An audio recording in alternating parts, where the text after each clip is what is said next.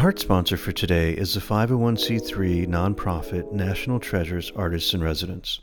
We are supporting them by offering an audience requested masterclass on business plan writing. Over 30 days, you will receive daily emails with micro tasks broken down over the month that will give you a complete plan. This will help you assemble your ideas, communicate your concept to others, and raise capital. Participants will be eligible for prizes that will help you polish your plan to optimize success. Visit achievepodcast.com forward slash business plans with an S to register. Our mind sponsor for today is Modern Career. The Modern Career podcast, coaching, and workshops enable you to navigate your career in an ever changing world and help you live your full potential. Mary Humiston, a former Chief Human Resource Officer of Rolls Royce, shares insider tips, including insights from leaders and executives from all over the world. Leverage their expertise. They can help you build resilience, overcome obstacles, and feel more fulfilled every day. Visit modern career.com right now to schedule a session with one of their experienced coaches, and if you use code ACHIEVE20, you'll get 20% off. On this episode, we have Sharon DiMattia. Sharon was born and raised in Southern California. A frequenter of the outdoors and avid participant in athletic activities during her youth, Sharon developed a passion for skiing. Upon finishing high school, she moved to Mammoth for a decade to ski and teach children skiing. Sharon then earned bachelor's and master's degrees in the life sciences while conducting lab research and starting a family.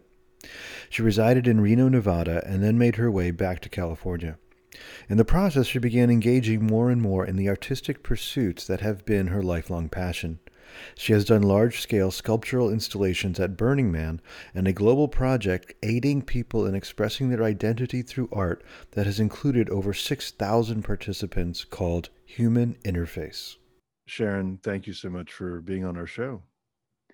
Thanks, Asim. It's really awesome to be here. I appreciate you having me. It's absolutely my pleasure. And uh, I think we've set a record for the podcast in terms of time between initial conversation and being a guest. Uh, this is the shortest I, I think I've ever had. I might even have to track it in hours.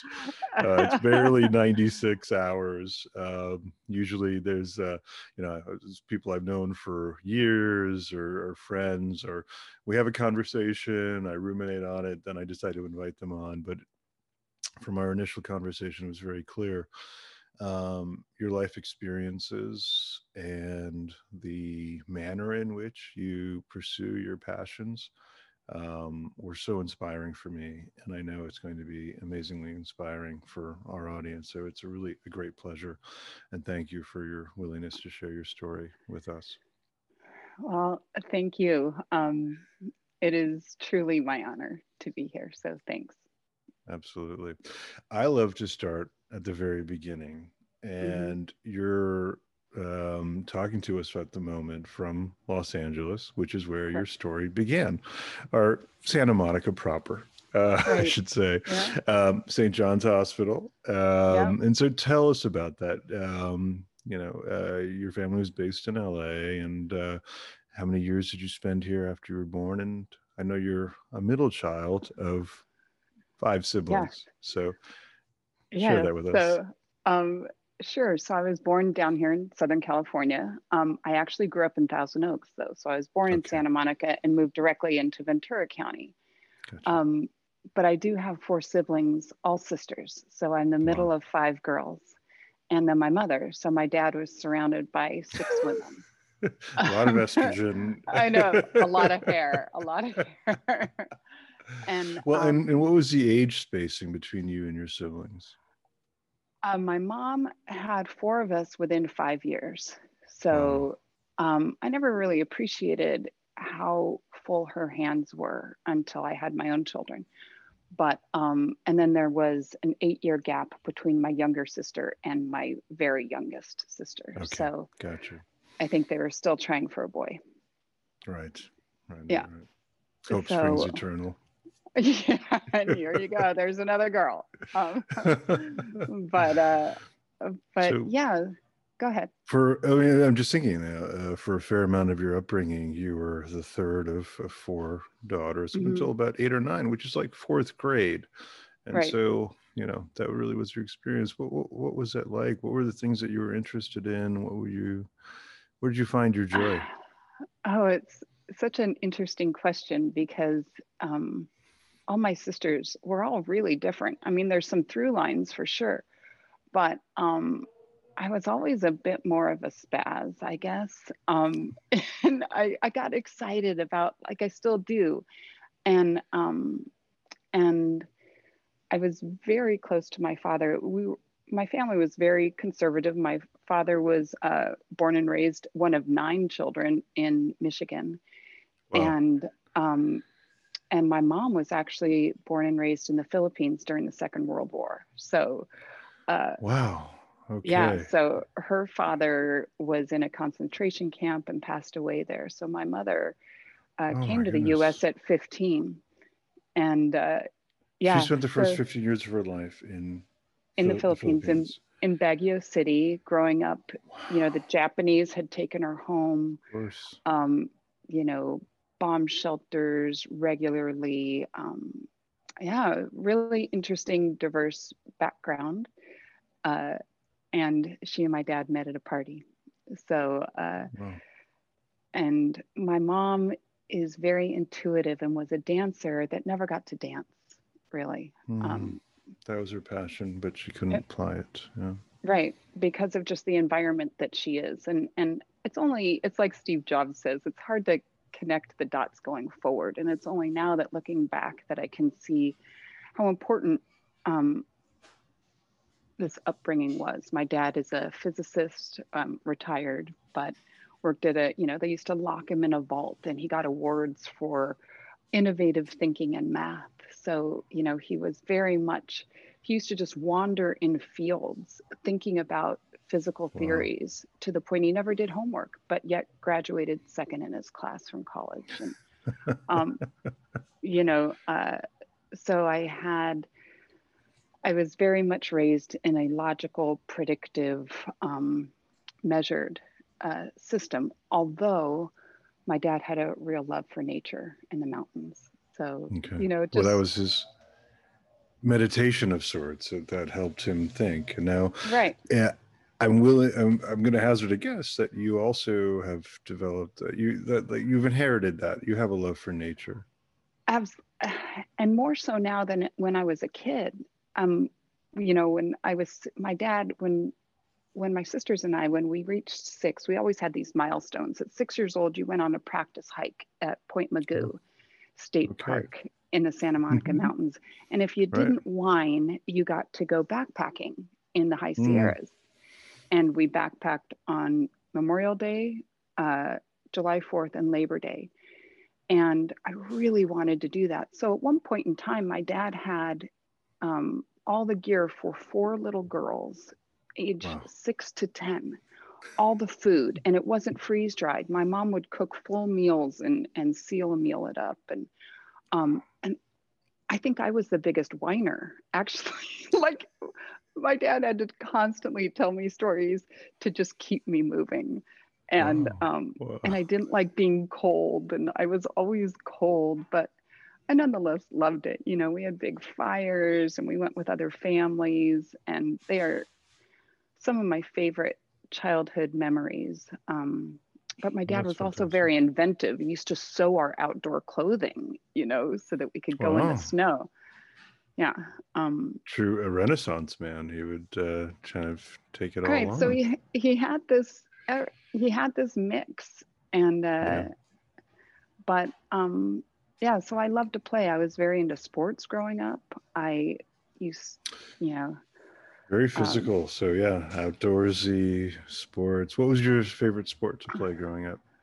Um, I played softball, fast pitch softball. So I was a mm-hmm. pitcher, mm. and wow. um, I also played club soccer. So, and okay. then at 16 started skiing, and um, at 18 somehow convinced my parents to allow me to move to Mammoth um, where I worked in the ski industry for 10 years. I thought I was just going to stay for one year, but um, yeah. Well, that's that has been uh, a theme uh, in your life. The, your passion for skiing has uh, yeah.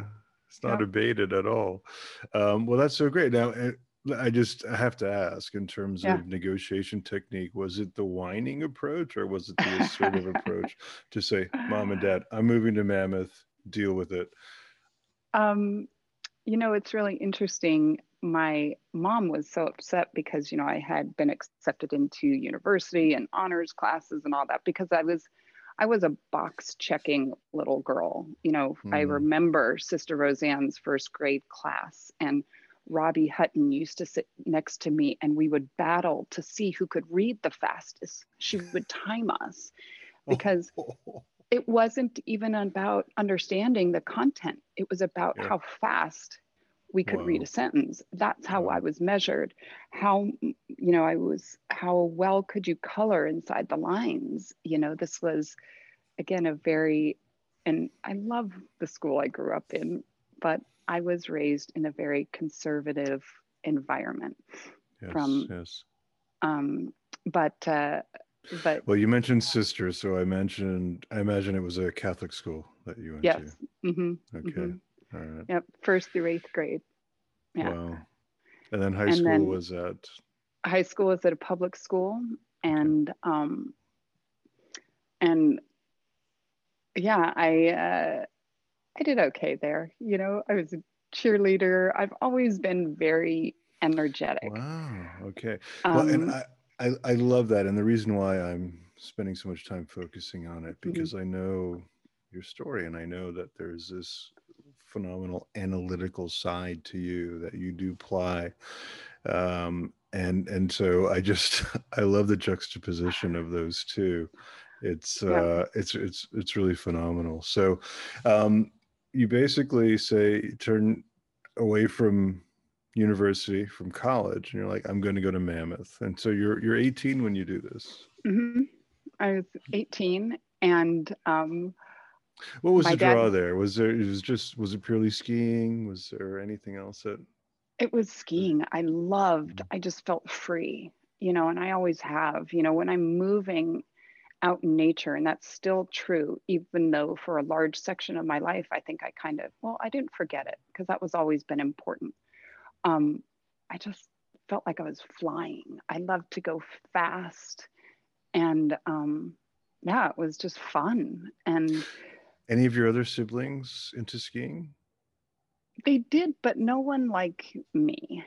Um, yeah, so this was kind of like uniquely yours. This was sharing. Many of the thing. things that was the things that I did were kind of uniquely mine. I mean, all of all of my even to this day, you know. Yeah, but yeah. you know, as you get older, I think you each family member will find their own uniqueness. But um, yeah, at one point that we'll talk about, I definitely left the reservation and I'm just you know in that way i was actually yeah. finding my way back but um but yeah so absolutely there is this piece that was very logical and analytical and um, excelling in all the measures that we uh, you know put there in terms of grades yeah. and academia and athleticism and then there was this other part that just wanted to play you know yeah no of course well uh, i I know how cerebral you are, and I know how much intellectual stimulation matters to me. So there must have been something uh, during that those 10 years at Mammoth. How did you stimulate yourself intellectually? Um, well, I loved, I started to become fascinated with just the human body as a machine. How could, okay. you know, and, and peak performance, how did it work? Mm, right, right. And which again looking backwards i can see that that's just what i have always done and that's the creative part of me is that whatever i happen to be involved in i look at that system and i can somehow you know we're all born with a gift but i tend to be able to take a broad view and then i just i'm really curious about it. I want to know how it works. Right. and um, and in the summers, I would just run for hours. Well, I wanted to know how to run further and run faster because I wanted to see more. I rode my bike and um, and and at the time they didn't have all the water hydration systems that they have now. So I actually ran with very little water. So I was oh, kind wow. of like it's been um, parched, dehydrated at the end of it. I mean, I just vision you going for hours. hours with a topo map and a dog. And I just, I would just, wow. I was really wow. good directionally, but, but I knew I just wanted to see a lot. And um, I was very observational. And so that continued. I rode bikes. I started doing triathlons. Um, I I loved going uphill as much as down. You know, it used to be just down with the skiing, but then I was, you know, hiking everything and yeah. and snowshoeing at the end of the day up the ski runs and um, yeah, it was just. Would you say you're attracted to challenges then? Very much so. yeah, you I kind of embrace to... that. Yeah, give me a challenge. Always, I will always. embrace it. Yeah. Wow, that's um, so fascinating. I realized I I started doing uh, triathlons and they just kept getting longer and longer because I'm always like, okay, I got this. What next? And yeah. um, and I really, when I started doing what we'll get to, what I do now, I realized how valuable all that was to me then because the challenges that I have faced in the last 10 years have been so much harder than any Ironman I ever ran, you know, like the, yeah, yeah. um, we talk it's amazing. Often, yeah, you know, How resiliency the, the, and, well, I was just going to draw, and I think you were going to the same place. Just draw that distinction between like the physical versus the internal, the emotional, mental, um, and how what a stark contrast it is in terms of uh, the toil it takes and energy it takes to to grapple my, with them my dad was a huge tennis fan, so he used to we used to sit and watch Jimmy Connors and Bjorn Borg play. Yeah. and he would go, "Come right. on, Jimmy!" and he would pound the floor. He loved Jimmy Connors. Wow! He ran faster. He chased down everything. He didn't necessarily have the same power game okay. as a Boris Becker or a Bjorn Borg, but right. he had tenacity. He had wow. strength of will. He could come back from so far down in the match and just battle his way back. So it was wow. it was really something that even as we're talking, I'm realizing how that was always such a um, it was an important lesson through my entire life was endurance and tenacity and pull up your bootstraps and you got this and the and he would Amazing. say though that you know there's a lot of top tennis players. The difference yeah. is the mental game. And we know that in golf and all these other things. Yeah absolutely. Um yeah. um, wow that's such a fascinating era because that was the era of like arthur ashe and uh oh yeah um, exactly. Um, billie jean king and um mm-hmm. beginnings of Mar- martina navratilova and yeah, oh, uh, oh yeah, all of that because of John Chris McEnroe as well. Chris Evert, all of it. Yeah, yeah, yeah. yeah. Um, so uh, yeah, it was very interesting and well, so um, tenacity was really a virtue that um, your father instilled in you, and uh, gosh, I that makes complete sense to me. Like I, I see you holding true to that and, and, so many things that you shared with me about your experiences. So that makes a lot of sense. Um, when did your father pass? He's still alive. In fact, it's so Whoa, funny. I don't, okay, it's, it's fantastic. He's, he's uh, going to be 84 in a few weeks. And it's That's so great. funny. He just called me and it messed up all my recording, and all of a sudden you weren't there. And so dad felt me and uh, wow. just called me yeah.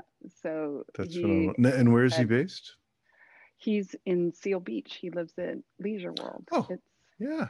He's not so far. Yeah. He, he, and my mom are still both together and they just celebrated oh. their 68th wedding anniversary. Oh my God. That is yeah. phenomenal. I, think I think they don't even have gift levels when you go go yeah, past fifty, I, I and they're like eighteen years beyond that. So like, you know, what do you do? Infinity. that's what you get. You get that's infinity. that's really extraordinary. Um, yeah. Wow. Okay. Um, well, and, sorry for my presumption there. Um, oh no, it's okay. When, when, when did your dad pass? But uh, that's great that he's he's still with you, and, and both of your parents are, mm-hmm. and uh, and they're they're nearby.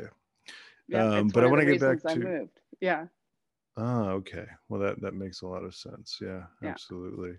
Um, so not only tenacity, but a high level of conscientiousness.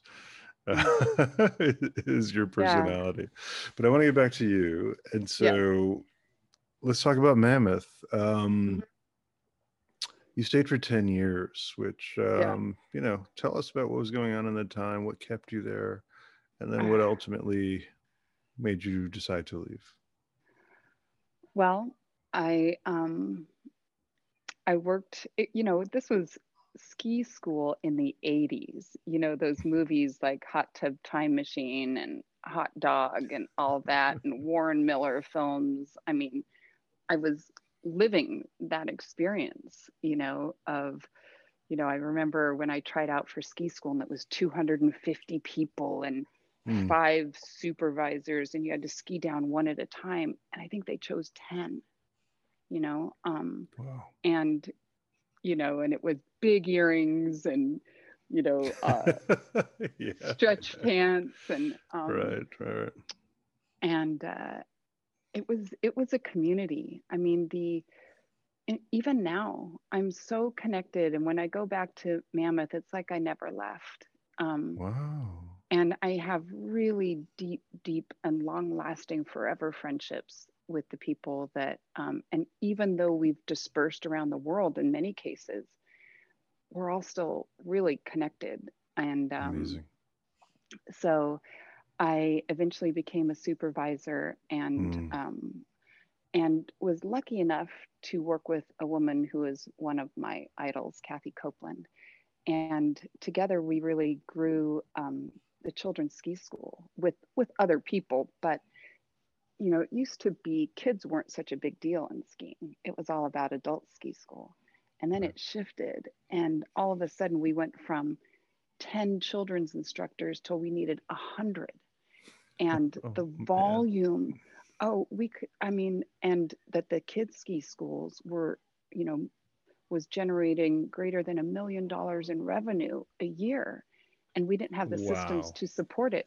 And if you can imagine trying to, we had to hire the instructors, train the instructors. How do you teach kids? And we're all just trying to figure it out and keep yeah, everybody healthy because an LA ski area, I don't know if you've ever been up to Mammoth, but here it, it there were times where you'd have 20,000 skiers on the hill for a weekend and they oh would all goodness. drive up Friday night. So you can imagine as wow. a parent you know you get your kids you throw them in the car you've worked all week you drive six hours to get there.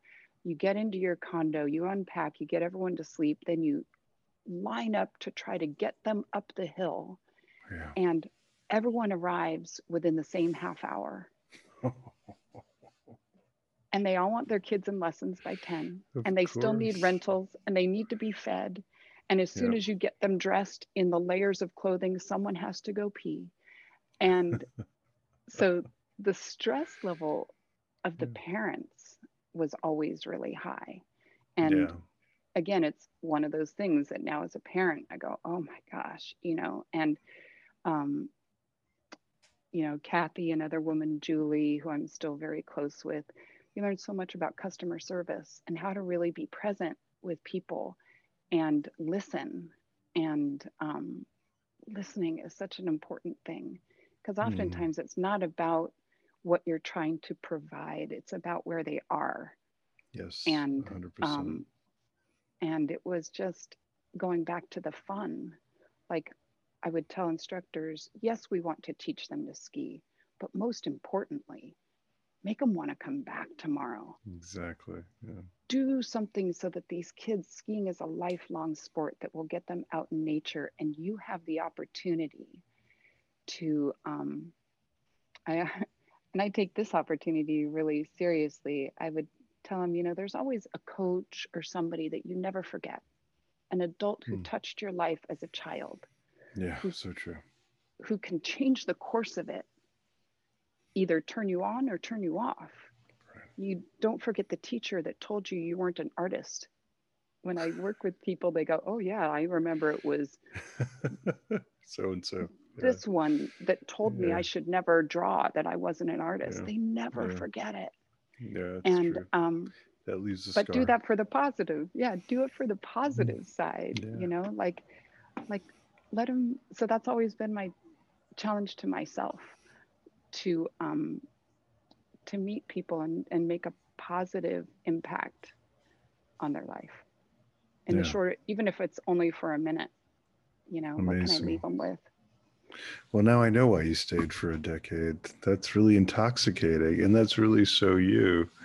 Um, yeah. and that, that's an important thread uh, in terms of uh, you know it just ties so elegantly with what you're, you're doing today. So uh, i'm glad i asked that question because that uh, was a phenomenal response. Um, 10 years passes you're in your late 20s and then mm-hmm. Decide to leave mammoth what happened then it was it was time to go to school you know i again i started to look and i realized that you know um, I didn't want to be 40, and that just wasn't my path. There's nothing wrong with it. It just wasn't mine. And that, and I guess, again, I, I see that this is uh, something that is consistent through my life. I can feel when a space gets too small.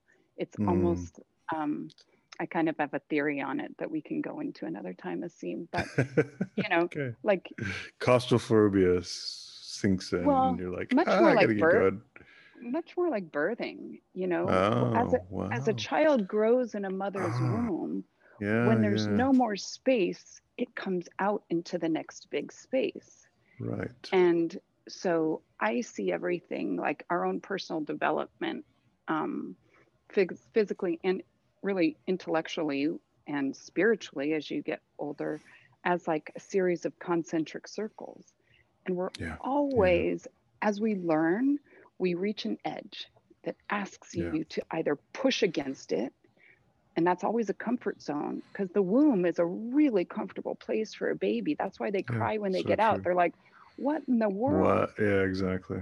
What what's happened? I was you've super disrupted i was like yeah you've disrupted my to a heartbeat i was super yeah. cozy. yeah, yeah. and and so that's our own personal development is that we get really comfortable in what we mm-hmm, know and mm-hmm. how we are and we're like and then something happens and you're asked to expand or you know we talk about searching for purpose but we reach the edge and so often we turn away from it but what you want to do it's it's an illusion of a boundary it's like push through and yeah. in that your world gets bigger and for a brief amount of time you're kind of gesticulating wildly in your discomfort some some people will turn around and go back yeah. but others will keep going and that yeah. Yeah.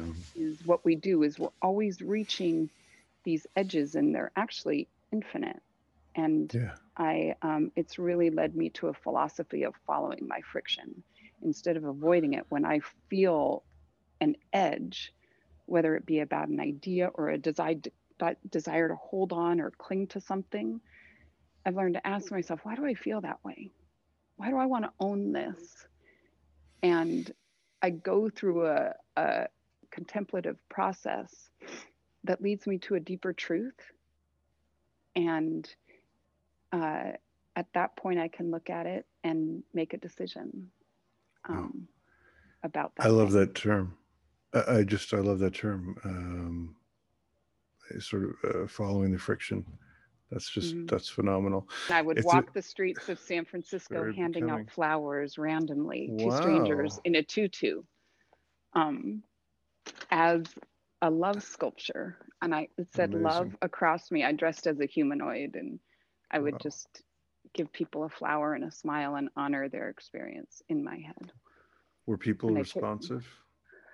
yeah you know it was really scary like following my friction it was really scary at first um, and i called that project one face of love and i didn't even know i thought i was just raising sorry we're diverging um, no no no but i thought i was just raising awareness for my art raising money and I was trying to think, how do I slow people down? We're moving so fast that no one, you know, we're not paying enough attention and yeah, we need yeah. a little bit of friction. Right. And, but how much to provide? I need to slow people down just enough and not too much. Formula, right? That's what we got to figure out. How much friction yeah. is enough? So I took the um, I took BART. I parked at the North BART uh, oh, yeah. North Berkeley BART station the first time I did it. And I was literally in a tutu. It said love across my chest, a white tutu with white tights, knee high boots that were six inch platforms with fur that were white. Oh my goodness. That flower crown and a basket of roses. And um, people on the, I was really nervous. And, you know, and I had like information on my art. I thought I'll offer them a flower and have a conversation invite them to a conversation and um, and people what they what are you doing well i'm an artist and here's a flower and we would talk and one guy on the on the train going to embarcadero i had this group of people around me and this man he was probably in his mid 40s he goes do you know what you've done in five minutes you have an entire bart train talking about love wow Oh my God. And, and then I walked up Market Street and I had no idea what I was doing. I just kind of do it. I get these ideas and I just do it. And I'm like, well, what's the worst thing that can happen? Can I handle that? Yes. and I go. Um, and wow. so I ended up in the Tenderloin and um, that's a long walk from market. It was. You I got off at Embarcadero. Wow. And um and the people that would catch like i took there's one group of guys you know smoking in a little alcove and i offered them a flower and they're like well you know what did they want they wanted drugs and i said well i don't have that but i have a flower and they were like okay and I, they all took roses and then i took wow. a selfie and i have like these great pictures of people and they're smiling with their cigarettes holding with their roses oh. in their hands. And I got to one guy, you know, it's the pigeons flying in the coldness and the and the brown paper bags and the tenderloin and this guy's sitting there and I offer him a flower. And it was my friend waiting for me at the restaurant was like, Where are you? I go, This is when you dress as love, you can't say no to anybody. You know, you you, you can't, you gotta well, you're a bit obligated, yeah, it's true. But I handed him the flower and I said, he took it and he, I go, can I take your picture? And he said, well, why? And this was the first time anyone asked me why I wanted to take their picture because I didn't even know yet. I, I didn't conceive of this one face of love project yet. I was just trying to raise awareness for another piece of art I was doing. And I said, well, because I want to share all the faces of love. Mm. And he looked at me, and the picture I took is the most beautiful picture. Wow. He, it's so beautiful. And that I have. He was glowing. Hun- you made him glow. Hundreds of these pictures. And you know, when someone takes your picture, you look at it, and oftentimes you say, you start tearing yourself apart. Oh, I look yeah. horrible, or oh, look at this. And, and, but and I've done it again, it became a thing. And I did it more than once in San Francisco. I've done it in Seattle, in um, Capitol Hill, and down at Pike's Market, in LA multiple times, in Reno. And consistently, people look and they go, Oh my God. And one woman said, I look so beautiful. I know what it is. You make it so I'm not afraid. Like we're afraid of ourselves, we're afraid of our own art and our own beauty, so that in front of a camera, oftentimes you tense. Um, but they're so, and they all have all different walks of life, one flower. And um, anyway, so that's something that I'm building out. But I used to, yeah, I wear wore this. and I was like six foot tall love statue. Right. Yeah. I mean, that, that's an attention grabber. There's no question. I, would yeah. certainly accept a, a, rose from a woman yeah. wearing a hat like that. yeah. My well, friend Nate made uh, it. And that sounds like it was pretty recent. This was because you mentioned selfie. So that happened yeah. when? Uh, that started, let's see, I built the art installation um, in 2019. So that was, oh, you know, that was 2019. Last year? Yeah, amazing. Yeah. Wow. Yeah. Okay. Yeah. Well, I'll let you take your sip of water. And then what I want to go back to is um, mm-hmm. You decided to go for your education. So oh, tell oh, yeah. us about uh, where you went. And I, I know you must have thought about this quite a bit, or what you decided to study was not a fluke, it was deliberate. So let's talk right. about that. Um, so I left Mammoth sight unseen for Boulder, Colorado, because wow. by this time I, again, I just gotten deeper into my own physical body and loved to push myself really hard. I was racing Ironman triathlons, and that was the mecca. But they also had the University of Colorado in Boulder. So sure. I could do both. I could live up against the mountains, go to school, mm. and exercise my brains out. And um, so I went there.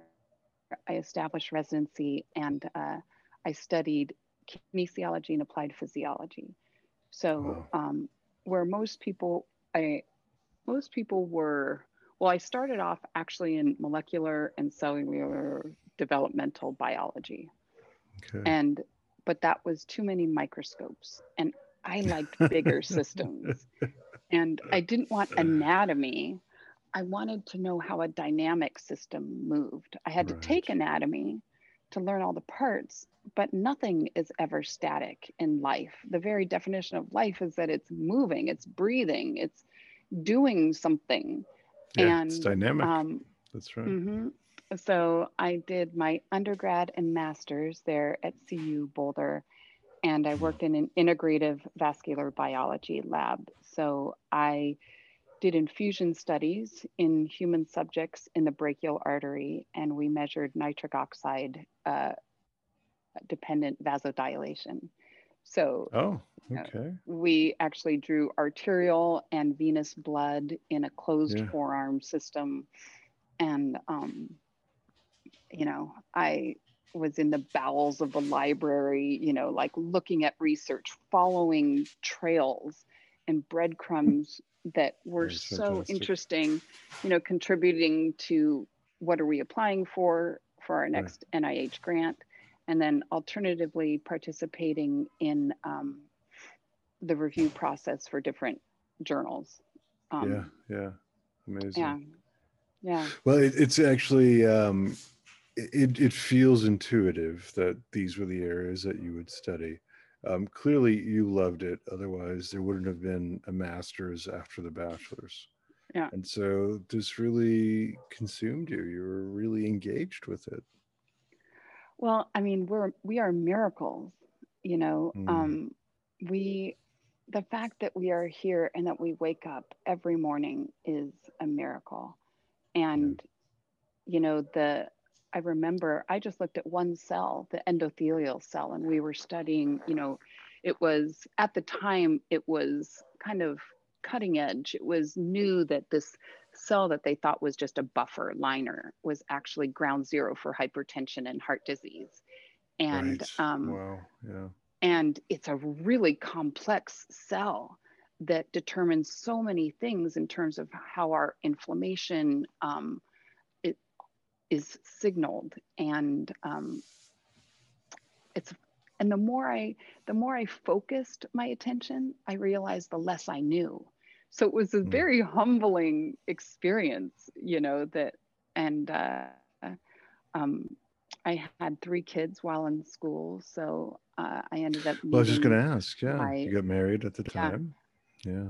Yeah i was like you know i would feed my babies in the back of the big 500 people lecture halls and i had my daughter first and then my my middle son he was born my first semester of grad school. And I interviewed my professors and said, I'm going to have a baby in February. And um, so I had him on a Saturday and I was back in class on a Sunday, I mean, on Monday. And he would just lay oh, on the table and sleep. And I mean, like people were so wonderful. And if I fell asleep, I would go down to his office later and sit, and it was graduate statistics. So it was learning how to hand calculate chi-square and, and probabilities yeah. and all kinds of stuff, and the theory of statistics, which a lot of people don't think are very exciting, but um, but necessary for the sciences. Yeah. Yeah, and um, and then I was my youngest son was born three weeks after I graduated uh, with my master's. So I would have done a PhD, but I thought it was going to be a little too hard. It was time to stop. Wow. Okay. I, yeah. So uh, parental instinct kept you from your doctorate. Yeah but yeah. yeah. it was perfect i mean they the lab that i worked in the kids could get mm. sick and the the postdocs had candy in their drawers and um yeah it was again it was i had this great community that um you know uh, at family housing and oh, yeah it was so it was i was really lucky. Well, the beauty of that story for me is that uh, you're you're just your pursuit of knowledge and how to make uh, humanity better or, or, garner more insight. Um, it's like the universe conspired to help you with that, and including Very bringing so. these amazing children into the world. So that's uh, such an exquisite story. Wow, fantastic. Do you, um, when you say the universe conspired, I always think of the alchemist um, that that was you know one of the books that sent me on my journey is you know wow. when you when you align with your legend the universe will conspire in your favor of yeah. course we know from joseph campbell and the hero's journey that doesn't always feel like it's in your favor but they're you know, like well necessary lessons the universe wants to test us, of course. So right. yeah, we have to get we through that hero's learn. journey. Yeah. Yes, the exactly. trials, man. That's right. And we, you know, we have to have that whiff of death. Otherwise, mm-hmm. the story isn't valid. We haven't been tested fully. So um, yeah, I'm sure there's some vignettes from that. Uh, although um, to to his credit, he was the first to put it in this uh, brilliant short story encapsulated form. Um, but I think the reason why it has such universal appeal is that we were all feeling something like that through most of our lives. Yeah. Um, just the sensation of being in doubt, questioning, wondering, and then you make a choice and you feel scared out of your mind to make that choice, but then you see signs. You see like, oh no, actually, this is the right path. This is the the universe conspiring to or you don't see the signs so that's you know like that's the um that's that edge you know yeah, yeah. Like well is it that we don't call... see it or is it that we ignore it well i think probably a little bit of both we don't recognize it maybe that's it is we don't recognize it as the path you know like we're so used to the freeway and you know when when you talk about the road less traveled you know it's it's not even a road when you first come upon it. You know, it's like this overgrown. I looked at like the story of Hansel and Gretel is such a great um, great story, you know, about leaving home and you go off mm. and you wander through this forest and you find a candy house that looks so amazing and wonderful. You know, this is everything I was promised if I did this, this, this, this, and this. So you go into the house full of candy and suddenly you find yourself in a cage and you're about to get eaten. And, um, you know, I've never reevaluated that story from that lens. I'm so glad you did because, yes, yeah. exactly. And, yes. And then you have to escape and find your way back home where you started. Yeah.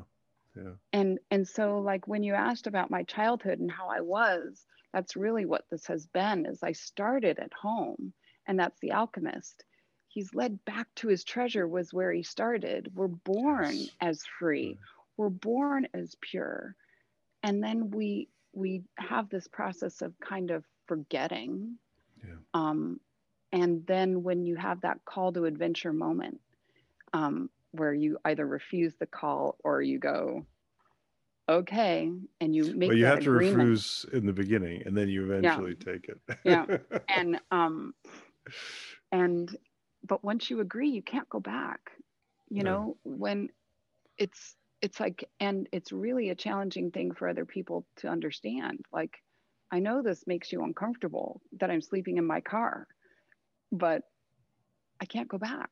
Like that yeah. feels like a stake in my heart. Like exactly. i know what i'm here to do. Exactly. And i have um, my purpose right. i'm on my path. Yeah. and then you have to um, allow time to really expand beyond linear. Yeah. And well um, yeah. And so just well yeah so amazing yeah so uh your third child's born a few weeks mm. after you graduate with your master's yeah. degree um yeah. and you decide i'm not going to pursue any more education what happens there what do you end up doing uh, we moved down to durango colorado and okay. i was a mom you know, I had yeah. three little ones, well, and um, uh, it's but, uh, a bigger job than uh, I'll say it. It's a bigger job yeah. than being a grad student and getting being a doctoral candidate. It, it was, just is. Uh, yeah, and um, we had dogs, and we lived in the mountains, and um, oh. I ran trail marathons with my husband, and we, you know, we hiked. We were always outside. We lived on a little tiny lake off a dirt road and um, but then 9-11 happened you know you never mm. forget that day and because my husband used to have to travel for work and suddenly that was impossible because you couldn't fly anymore yeah and um, was he home at the time or was he on the road um, that i don't actually remember i think mm. he was on the road wow um, but meaning was he away? Like, did he have to find? Because uh, you know, when that happened, no flights for a week. People right. had to do these outrageous adventures to get home. So he yeah. had to go through that. Um, and I I wasn't.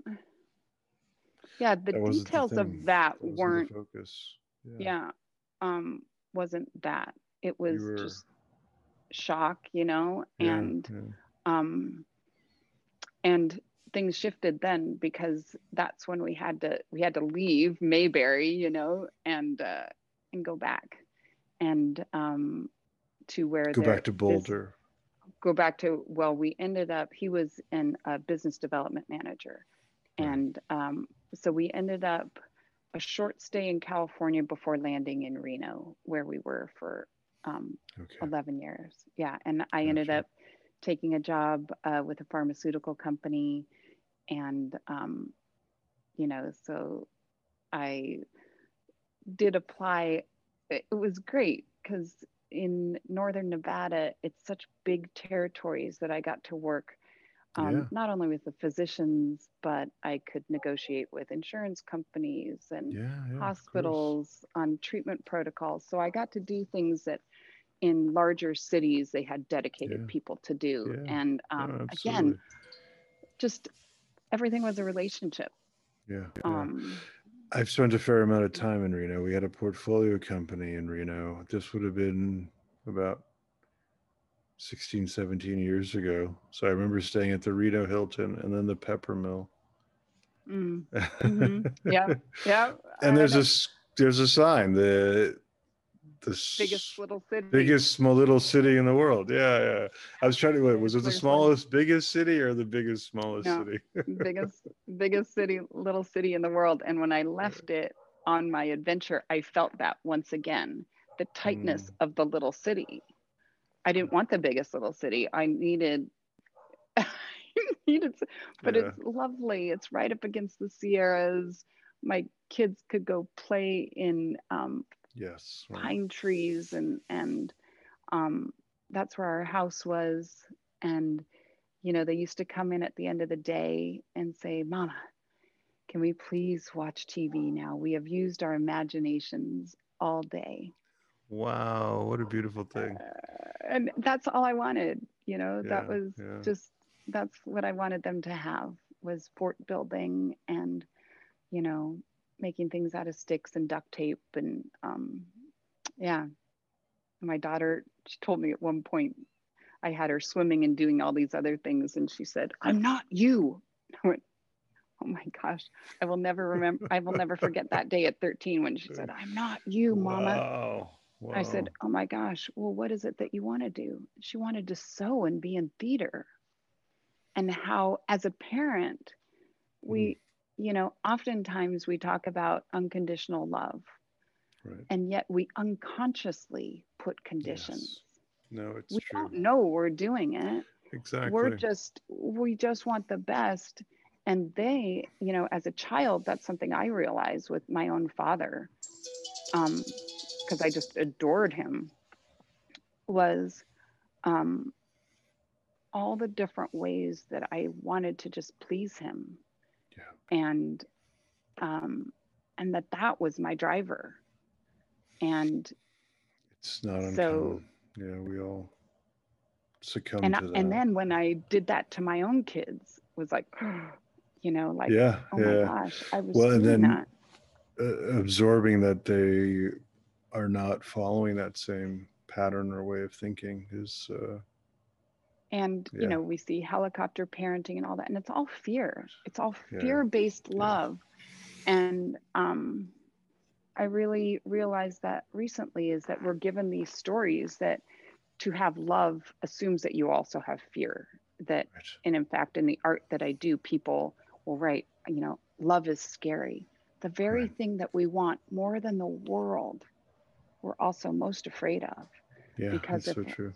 And you can't lose it. If you're in it, you cannot lose love. Yeah, yeah, yeah. But we no, keep attaching so it to like physical objects and right and um, it is tr- like yeah so that was a big part of my recent last 10 years was this journey of of what is love um, yeah. what is it to be courageous in love um, love without need can i love someone or something and it doesn't need to love me back it doesn't even need to like me right. could um, I don't need you to change. I don't need you to talk to me. I'm still gonna, you know, I used to talk to people sometimes and I'd just be in my head repeating these mantras of, I don't, you know, like, how can I help you? What can I do wow. for you? Wow. You know, um, when so you were in Reno, uh, you mentioned within the last 10 years. So uh-huh. you were there past 2010? Um, yes. Mm-hmm. Okay. Well, so then tell us about um, uh, what happened in Reno and then your eventual decision to come to to LA. Um, well, that's how many hours do we have? this is where it gets, it's always interesting. Um, but, you know, and I, I think it's really normal that you start to think, is this what I'm here for? you know yes, have i led a fulfilling life like yeah. what is my purpose this is why we have a gigantic self-help industry and um, again i'm curious about things and i can look how i started i was reading you know fast company and Inc. and looking at entrepreneurship mm. and yet i worked for a huge corporation um, listening to podcasts and reading books and um, you know, I was a huge fan of Paul Graham of Y Combinator. I don't know if you're familiar with him. Of course, I definitely know Y Combinator. Yeah. Uh, oh my gosh, his library of essays were mm. fascinating to me, and it's mm. all about how systems work, you know, and people, yeah, and what do we true. want, and um, and so I could feel this friction building, and um, you know i'd been with my husband for a long time and we'd lived a life and uh, but it wasn't it wasn't healthy mm. it, it wasn't the relationship that i think we're meant to have and yeah. i wish that for him as well you know yeah. um, that people say relationships or you know marriage is hard well it is if you agree to that i think that again it's not that growth occurs frictionless or without sure. resistance but there has you can grow together and hold each other through the dynamic process or not you know yeah. and um and that's that is also part of life and death and um and that was when i was driving a lot i had a big territory and i i had bought um the alchemist mm. years before I it's not the kind of book I read. I read like espionage novels. I was a big Vince right. Flynn, Flynn fan. I mean, okay. I was a yeah. conservative. I listened to Rush Limbaugh every single day on the radio. Wow. Wow. I had signed copies of Sean Hannity books. Um, wow. I Ann Coulter, all of these these Fox News on my TV every day on loop, and um, and again, it's not right or wrong. It's the story that I got. Like, this is what, how I was raised. And yeah, that was, was power of narrative. Right. Power and, of story. And as a child, you don't necessarily get a choice, you know, yeah. um, and, or don't think that you have a choice. And in my case, and it's so interesting again with all these siblings, that the subjective experience of all of us within the same family um, mine was very different from my sisters and they don't remember things that I remember. And I've always been that way. And um, I'm grateful for it. You know, mm. it's good. Um, it's good to be, you know, like again, Steve Jobs, here's to the crazy ones, you know? um, like, well said. And, um, but, uh, but so anyway, uh, I I went to the library and they had it on CD. I'd never had so it was Jeremy Irons that read me the story. And it was all about oh. following your legend. And yes. I couldn't get out of the car.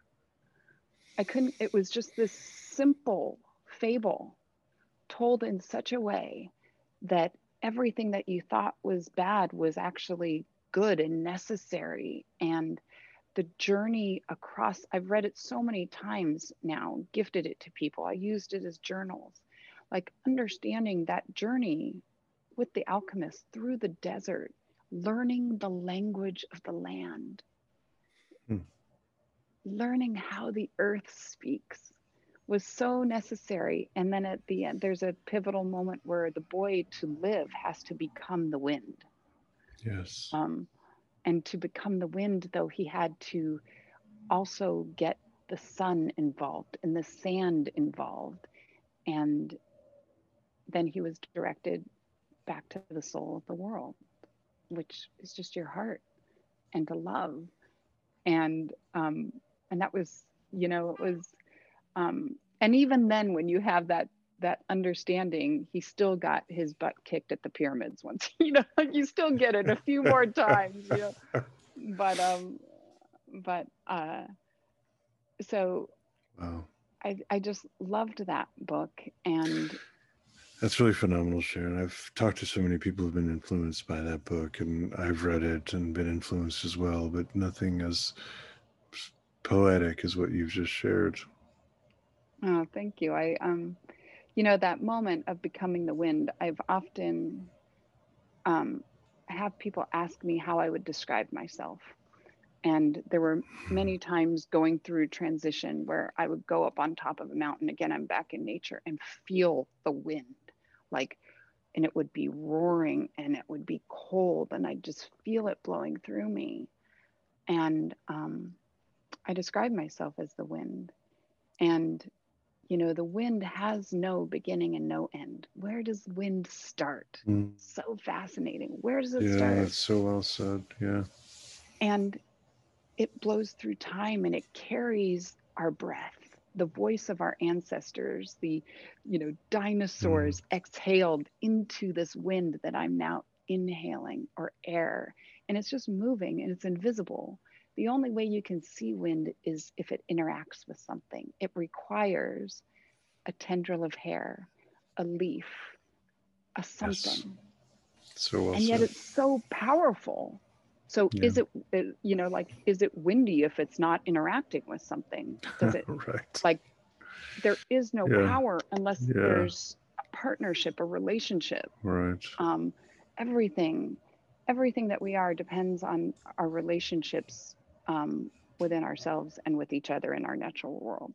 Yeah, and that's yeah. really um, so the wind is an amazing it knows when to lay low and when to yep. blow really hard and it can carve valleys oh, look at yosemite so yes and, um, yeah or canyons yeah yeah it can make yeah. that all happen yeah amazing amazing it absolutely yeah. is i mean what a what a force of of nature no question um, um I'd love for you to guide us to your more artistic activities. And uh, I'm deliberately not saying when you became an artist because you've been an artist all your life. And I think most artists are mm. artists all their lives.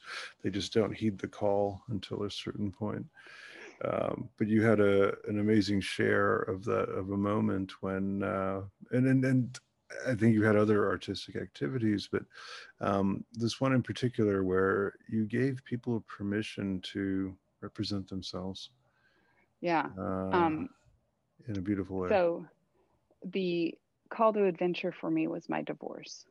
And um, and I had never imagined what that would be like. In fact, I had been imagining what it would be to be free. Mm. Um, for many years, but honestly, I thought that, you know, I was trying to wait till my kids were older and, um, and I thought it would be something that it was not going to be my fault.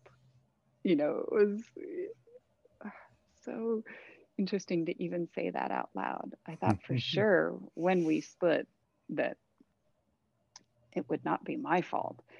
Um, but uh, that's not how you know when do you start applying blame? When do whose fault yeah. is it ever? Yeah, when does the blame start? You know it's like these layering of experiences over time and then you, something happens. But um but for me i lost my story.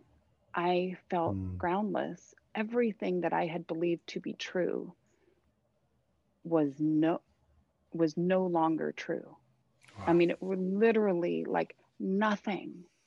I would take, I was back to running and I'd just go run and sit on rocks and sob with the dogs and hours and hours. I, I totally understood what Forrest Gump was doing, you know, yeah. like, you know, just yeah. running, wow. running, running.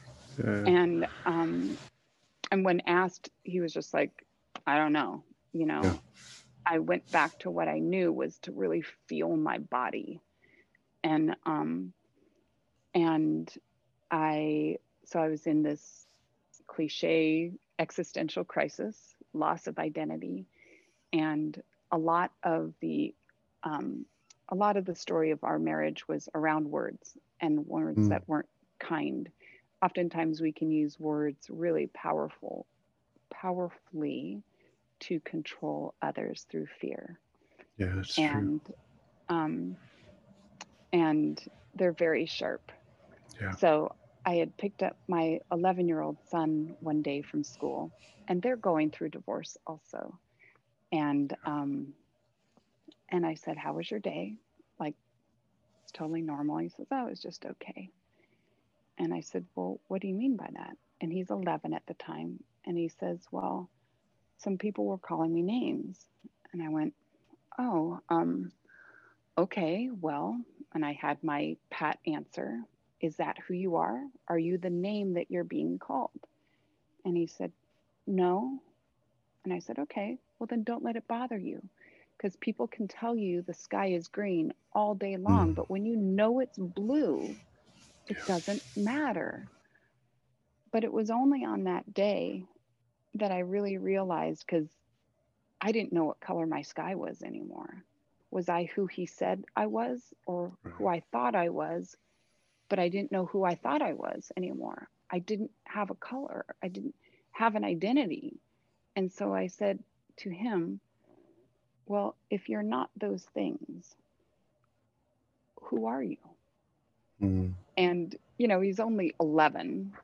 So, um, you know, that's philosophers through time have asked that wearing togas and sure. you know olive leaves in their hair, and um, and so he looked at me kind of crazy. And this is where going back to teaching kids skiing, I knew how to talk to children mm.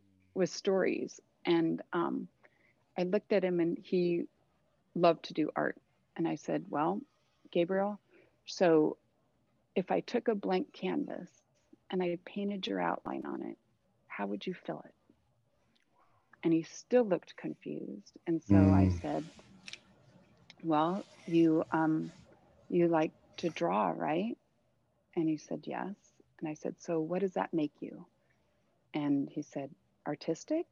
And I went, Yeah, you could put that in there. And That's beautiful. Um, you like to snuggle me, right? And he said, Yeah. And I go, Well, why? He says, Because I love you. I said, So then what does that make you? And he said, Loving. I said, Yeah, mm. put that in there too. And this is just the drive home from school. But the, and now comes the researcher, you know, because so much research depends on the right question. We have a lot of really bad research out there because we keep asking the same questions. And we're not necessarily really we're not looking at the whole system you know? We just kind of keep doing what we're doing. And and even the most challenging questions don't necessarily get asked because they're kind of scary right? Yes right it's true. um, so finding really to spend the time and we're moving so fast so slow down. Really think about what's happening and what's the question. And i was like wow this is a interesting question. So i just happened to have canvases at my house just canvas mm. pad and i took a black marker and i drew an outline on it accompanied by a really big glass of wine. And um, it, it was not for Gabriel, but for for you. Yeah, for me. um, it it just looked like shoulders, like this part. It was just the outline of the shoulders and the head. And when it came to the heart, I had a red marker, and I almost didn't draw one in there. Mm. And hmm. inside my head was like, "You're going to put a heart," and it was like, "I don't know. That seems so Hello Kitty." Like I prided myself on being non-emotional. I really yeah. that was one yeah. of my things is is you know where women oftentimes get tagged and devalued because of our emotions. I was um, not only could I compete athletically with the men, but I could also be mm. logical and method, uh, methodical and um, and so it felt very strange to think about drawing a kitschy red heart on this canvas. right. But I did it and looked nice. something like that. And, yeah. Um, we have a visual. Brilliant. Yeah. And uh, heart. And then I started to fill it in. And the first wow. words, you know, are very easy. You know, there's um, there's athletic, there's intelligent, there's curious, driven, all of these things. But um, there was a moment when um, it came to the heart. All those words landed outside, yeah. Yeah. somewhere in the periphery. But over that heart that I had such a hard time drawing, that was where my voices in my head started talking again. And it said, right scared and another voice said, You're not scared. Don't do it. And the other voice said, You're terrified. Write it down. And the other voice said, Here, here's the other, the shadow side of the lessons of my youth. Pull up your bootstraps. You're not allowed to be scared. Hmm. And the other voice said, softly, it speaks much softer I dare you. Wow. And I do, I mean, like, this is. And that's the voice you listened to. I did. That last one. and it came as a dare. That voice knew just how to talk to me. Oh, you're gonna you think I can't? Oh, you think I can't watch me? Okay. I mean, and so oh, and with a so shaky good. hand, I wrote this huge scared right over my heart. Yeah. Yeah. And that was like a floodgate. All of a sudden yeah. came pain and lonely and broken and confused. And and I realize now that we ask people, we ask our children, we ask humans to deny half of their feelings. You're only allowed these and it's not true. those. It's true. And yeah, yet there's such po- anger is such a powerful emotion. Jealousy is a powerful emotion. And in bringing them closer and actually having a dialogue with them, you know, now when I work, so fast forward, it was so powerful.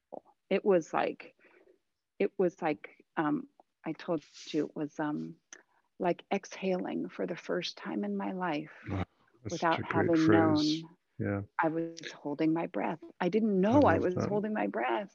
It was like, yeah, yeah, that was phenomenal. I, I, just I love the way you talked us through that uh, challenge of writing the word "scared" over your heart. But uh, yeah. yeah, and um, that was so I almost want to say apocryphal. And uh, it was an epiphany.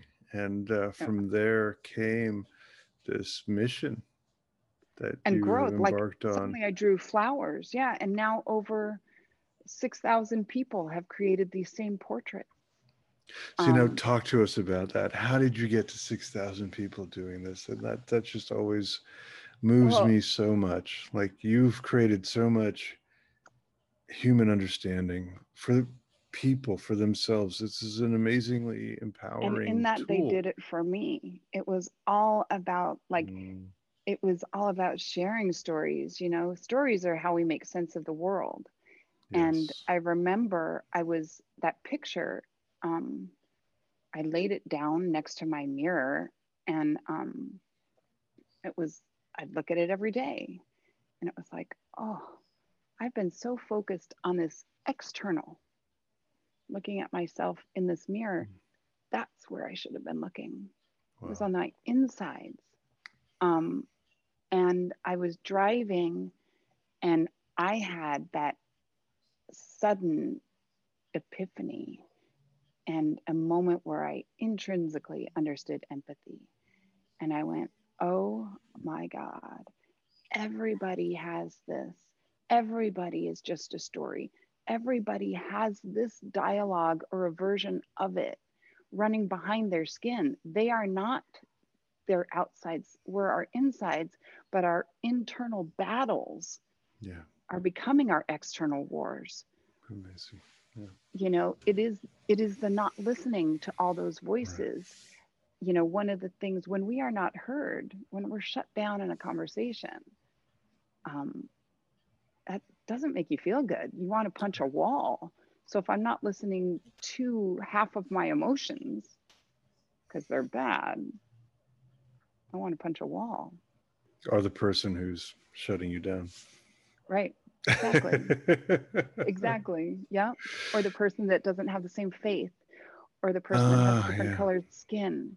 Right. Because right we make these assumptions about their yeah, stories as different than mine, as I call oh, it otherizing. So yes. um, and yet they're not. So um, these were things I was very confused. This was very counter to being taught that everything that mattered in life could be measured, it was logical, and it was. Um, uh, it was logical, it could be measured, and it was predictable. Right, right. That's right. the third one. Predictable. Yeah. We want to predict everything. And if we, we would can't love predict to. it, we don't do yeah. it. Yeah. Yeah. And no, it's true. The most joy, what we actually want yeah. is things that are unpredictable, novelty, Absolutely. wonder. We want things that are immeasurable, priceless. Visa used that in an yeah. ad. You know, we want things that we can't measure. And all of those things are generally totally illogical. Why do we stand in line for an Apple product when the technology is just as good with Samsung? Yes. No yeah, one ever. Absolutely. It's our emotional oh, like yeah. there time. is a parallel sure. world between the physical and the emotional world. Yeah. But yeah. we spend a lot of time focusing on what we can see and devaluing what we can't because it can't be measured. But yet it actually is that that's driving the other system. Yeah. No, it's so true. So, well said. Um, so anyway, I was confused. Well, Go ahead. No, no, no. You say you're confused about. Oh, I was at this. What just happened? What is? Ah, yeah, yeah, yeah. Well, but you you followed the friction.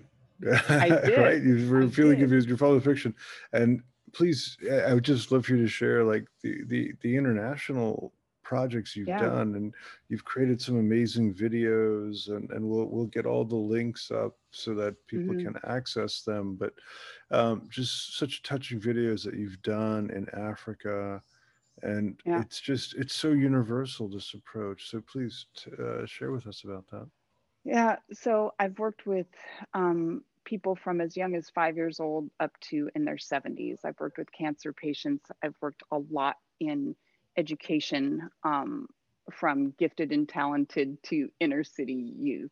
Um, I've worked uh, with addicts.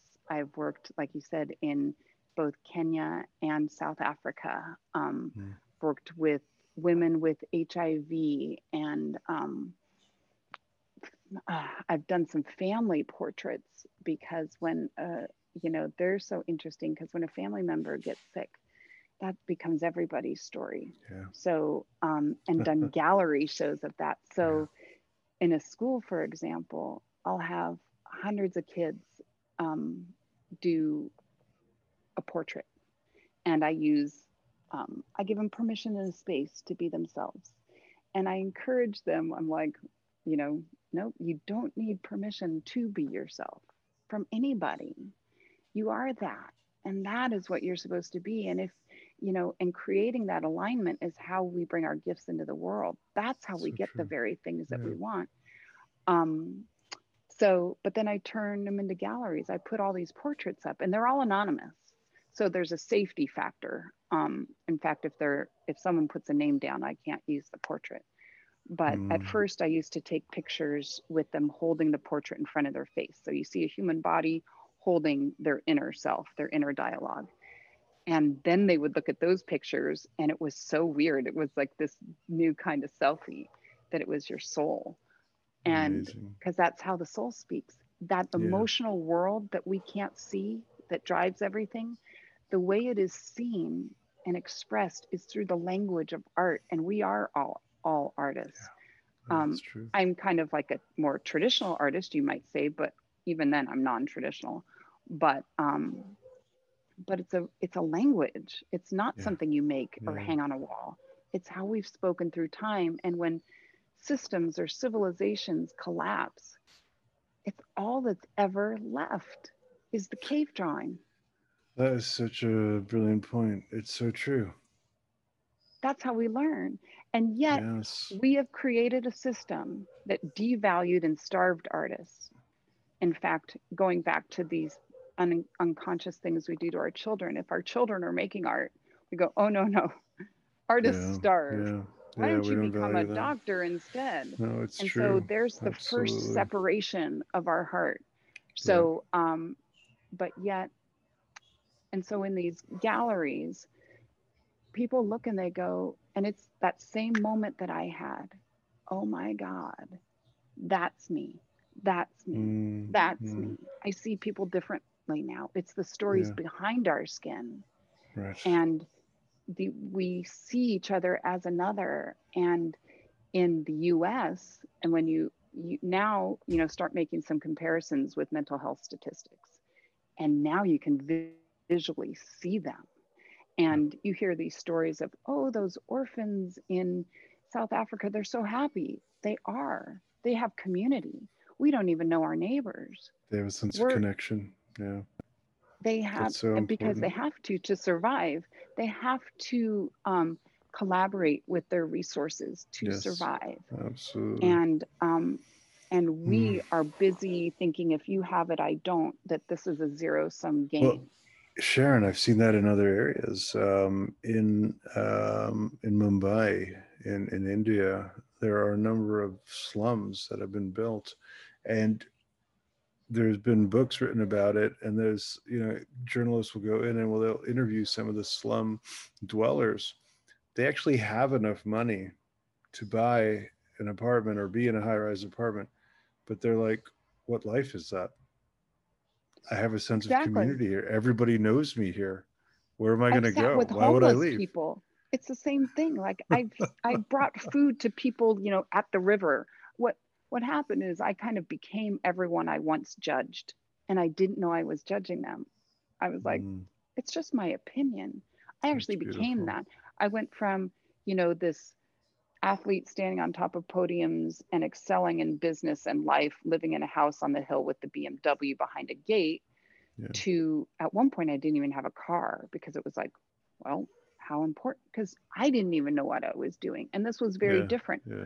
There was nobody that was supporting what I was doing. And mm. I'm trying to raise my children, going through this divorce still. It was a mess but I had this calling exactly. and um, that's what you followed.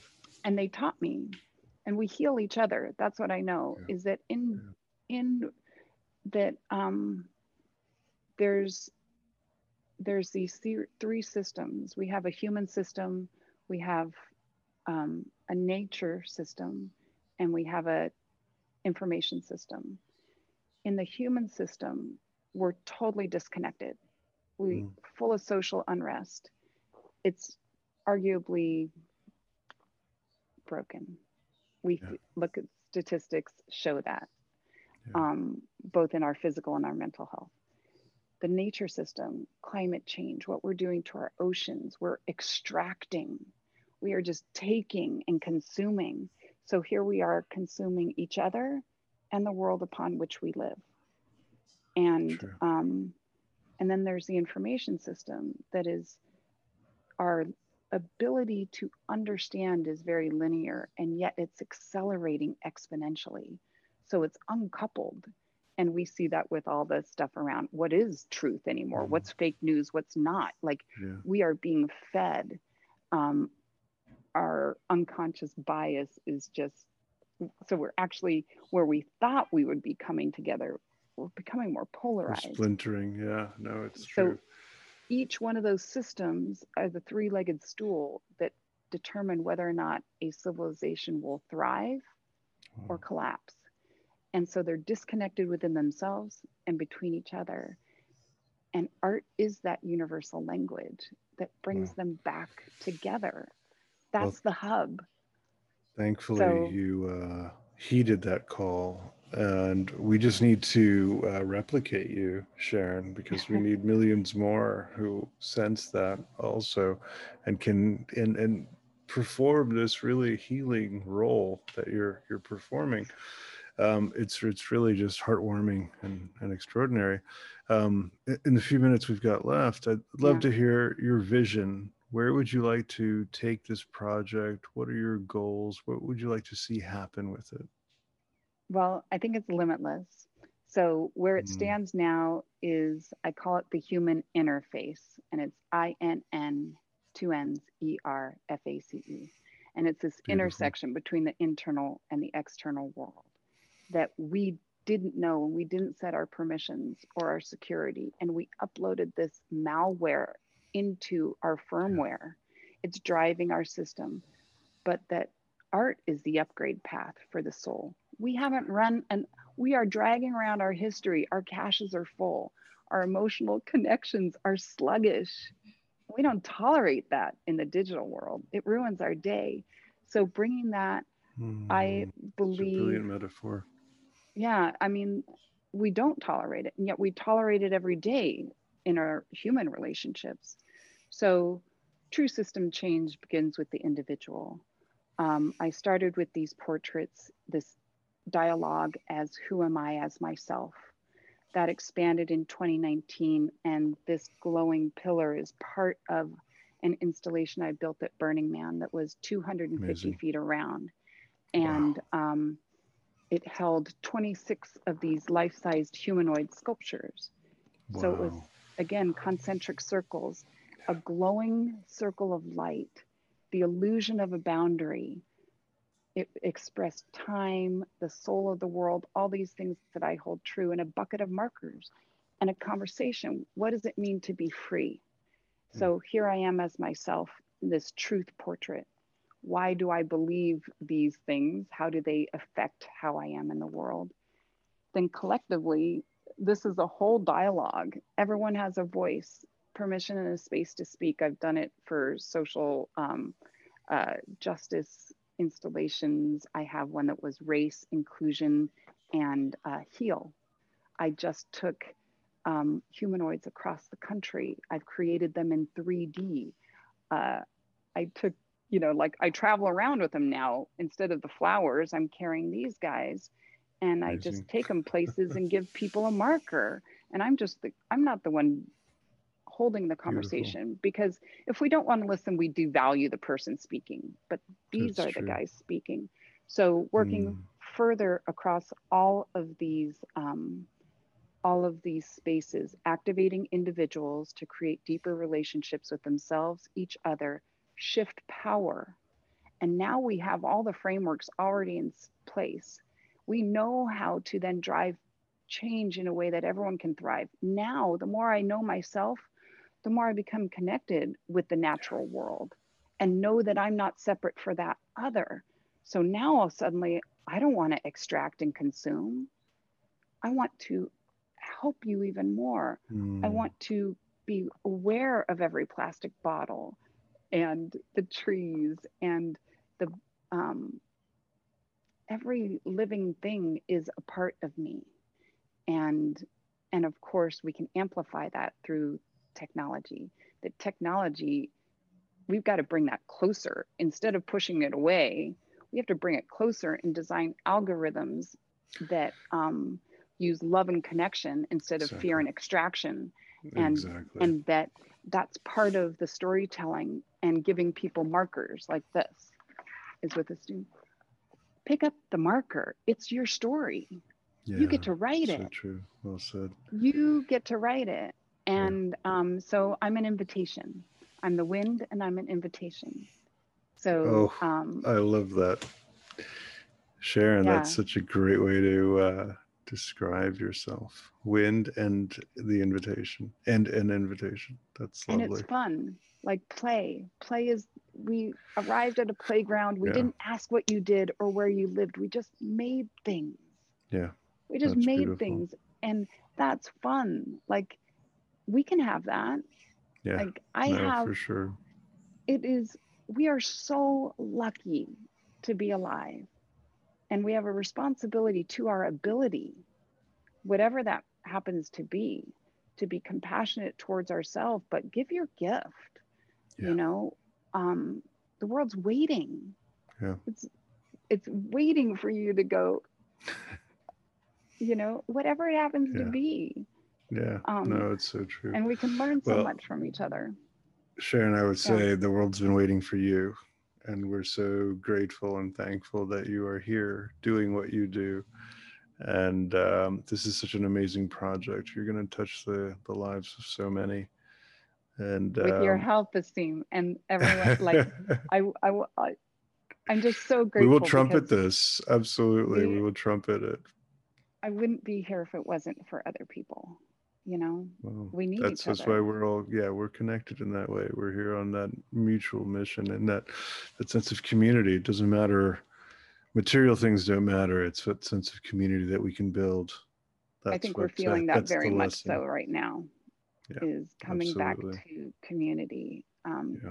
in our isolation we can yeah. still create a way to be emotionally close. No and, it's 100% um, true so I invite any of your listeners to reach out to me. If you go to thehumaninnerface.com, send me an email. I will respond.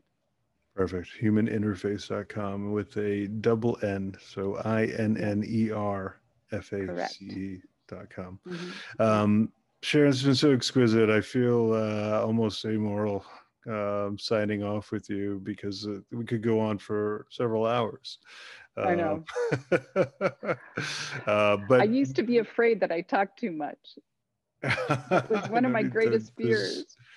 Uh, I, I, doubt there's anybody who has uh, ended it abruptly or before we've reached the end because you're so captivating and we are all really just so thankful and engaged in what you're doing and um, yeah thank you for inviting us to be a part of that mission uh, it feels so healing to to do that so thank you i would just like to express that gratitude that uh, thank you um, thank you for doing what you do and for for healing us thank you for showing up and playing. Very well said. Yes.